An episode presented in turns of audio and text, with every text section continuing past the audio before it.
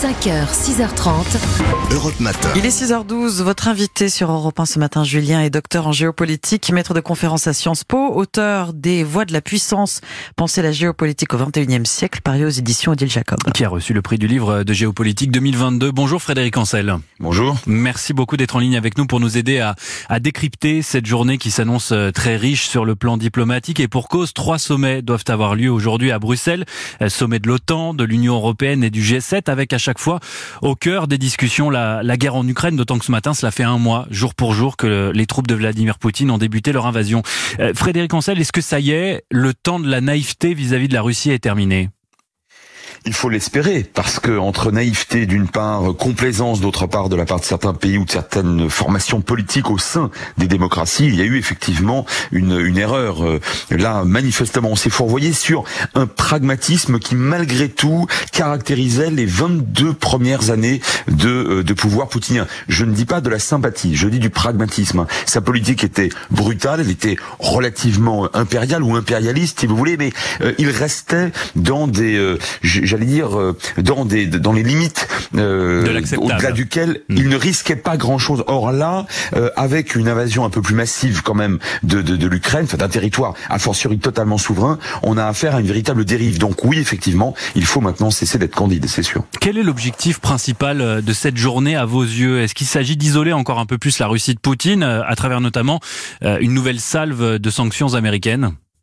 Alors l'isoler un peu plus, je ne le pense pas parce que diplomatiquement, il vous aura pas échappé que à la fois au Conseil de sécurité, à l'Assemblée générale des Nations Unies et même d'ailleurs euh, devant la Chine dont, le, soutien est extrêmement tiède et gêné en réalité, euh, Poutine est isolé diplomatiquement de fait. Maintenant, là où je vous rejoins, c'est sur la c'est sur le renforcement de la cohésion d'une part et de la euh, dissuasion d'autre part des, des occidentaux de manière générale, à la fois sur le plan militaire avec avec un, un, renforcement des hommes et des matériels à l'est de, de, de l'Alliance Atlantique, hein, on le mm. voit bien en Roumanie, dans les pays baltes, en, en, Pologne, mais également sur le plan économique et financier. Et quand je parle de dissuasion, je ne parle pas uniquement de l'Ukraine, parce que pour le coup, elle est entre guillemets perdue, en tout cas l'Est est perdu, ça c'est une certitude. En revanche, il s'agit de démontrer à un Poutine plus tard, ou à d'autres chefs d'État et de gouvernement, d'ores et déjà, qu'il ne faudra pas euh, mener la même aventure. Est-ce que euh, quand vous parlez de dissuasion, vous pensez à, à tous ces États je pense notamment à la Finlande qui réfléchissent sérieusement à, demander leur adhésion à l'OTAN.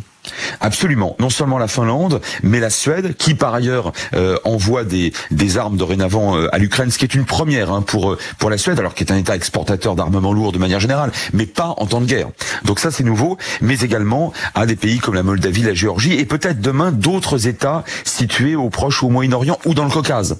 Donc oui, effectivement, il s'agit là de, de renforcer la cohésion de l'OTAN, très nettement. Est-ce que cette cohésion retrouvée euh, et ces sanctions peuvent in fine pousser Poutine à se mettre sérieusement et rapidement à la table des négociations ou à vos yeux c'est peine perdue vu la, on va dire la fuite en avant dans laquelle il semble engagé Je pense malheureusement que euh, c'est peine perdue parce qu'il a fait passer, et ça encore une fois c'est une première, hein, il y a un mois, il a fait passer l'idéologie devant les, devant les intérêts bien compris euh, sur le plan euh, peu stratégique, économique éventuellement de, la Russie. Ce n'était pas le cas jusqu'à présent. À partir du moment où le dogme ou l'idéologie prédomine, bah, évidemment la dissuasion est beaucoup plus difficile. Donc encore une fois, je pense qu'il s'agit de le dissuader d'aller plus loin ou d'aller trop loin. Hein. Après tout, il peut toujours euh, aller jusqu'à l'ouest de l'Ukraine, ce qu'il n'a pas fait jusqu'à présent, euh, et surtout euh, d'ores et déjà euh, tenter de dissuader, encore une fois, d'autres États qui seraient tentés de euh, par par l'aventurisme militaire dans leur contexte respectif. Alors les 27 ont, ont adopté lundi leur boussole stratégique, un livre blanc dans lequel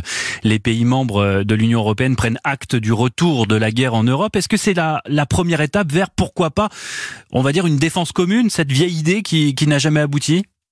Oui, c'est exactement ça. Je pense que Poutine a, a, jeté dans le, a violemment jeté dans le jardin européen une pierre de fondation, c'est-à-dire euh, la pensée de l'Europe puissance. Oui ou non, nous allons vers l'Europe puissance. Alors je vais vous dire très franchement, je serai prudent, je n'en sais rien. Ce qui est sûr, c'est que pour la première fois, ce défi est relevé et on le voit bien notamment euh, en, en, Allemagne, ce qui n'était vraiment pas gagné. Et quand vous dites une vieille idée ou vieille oui et non, en réalité c'est une idée française.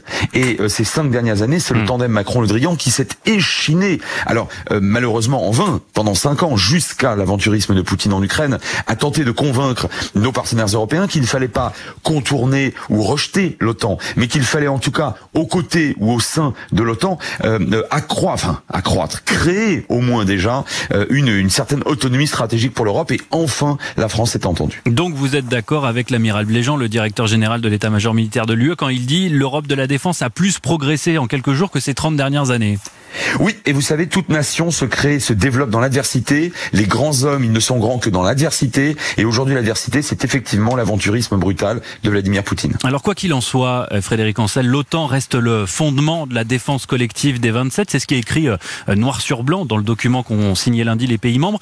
Euh, Est-ce que l'OTAN, c'est véritablement notre seule assurance vie à l'heure actuelle face à Poutine? Ah, c'est l'assurance vie principale. Alors quand vous dites notre aux Européens de manière générale, oui, c'est certain.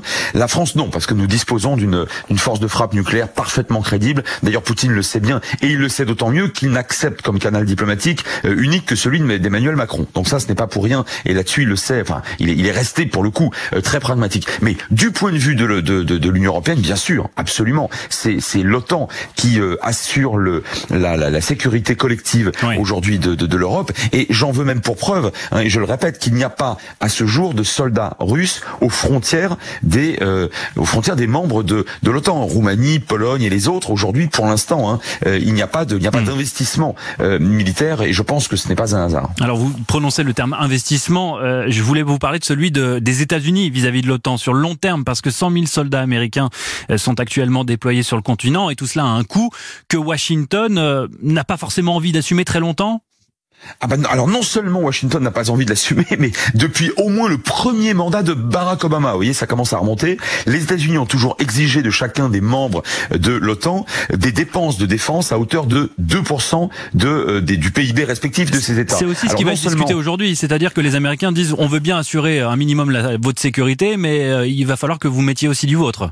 Ah bah évidemment, parce que c'est le contribuable américain euh, qui en a déjà euh, réellement assez euh, des, euh, des, des, des, des- expéditions euh, coûteuses en vies humaines et, et, et matériel à l'extérieur des frontières doit dépenser euh, plus qu'il ne faut pour la, pour la sécurité européenne, il ne l'acceptera plus. Et donc, si vous voulez, pendant euh, un peu plus de 20 ans, seul le Royaume-Uni et la France, qui se représentent encore comme des puissances globales, atteignaient ces 2%. L'Allemagne, par exemple, je donne que ce, ce- cet exemple emblématique et intéressant, l'Allemagne était le dernier de la classe. L'Allemagne ne dépensait que 1,2, 1,3% de son PIB dans les dépenses de défense. Donc effectivement, les Américains commençaient à en avoir assez. Et là, avec donc le geste allemand de ces dernières semaines, on a enfin, semble-t-il, une véritable prise de conscience. 100 milliards supplémentaires effectivement qui ont été alloués au budget de la défense allemand. Merci beaucoup Frédéric euh, Ancel d'avoir répondu à nos questions ce matin. Je redonne le, titre de votre dernier ouvrage, Les voies de la puissance, penser la géopolitique au, au 21e siècle. C'est plus que jamais d'actualité. C'est aux éditions Audi Jacob. Je vous souhaite une excellente journée. Merci à vous.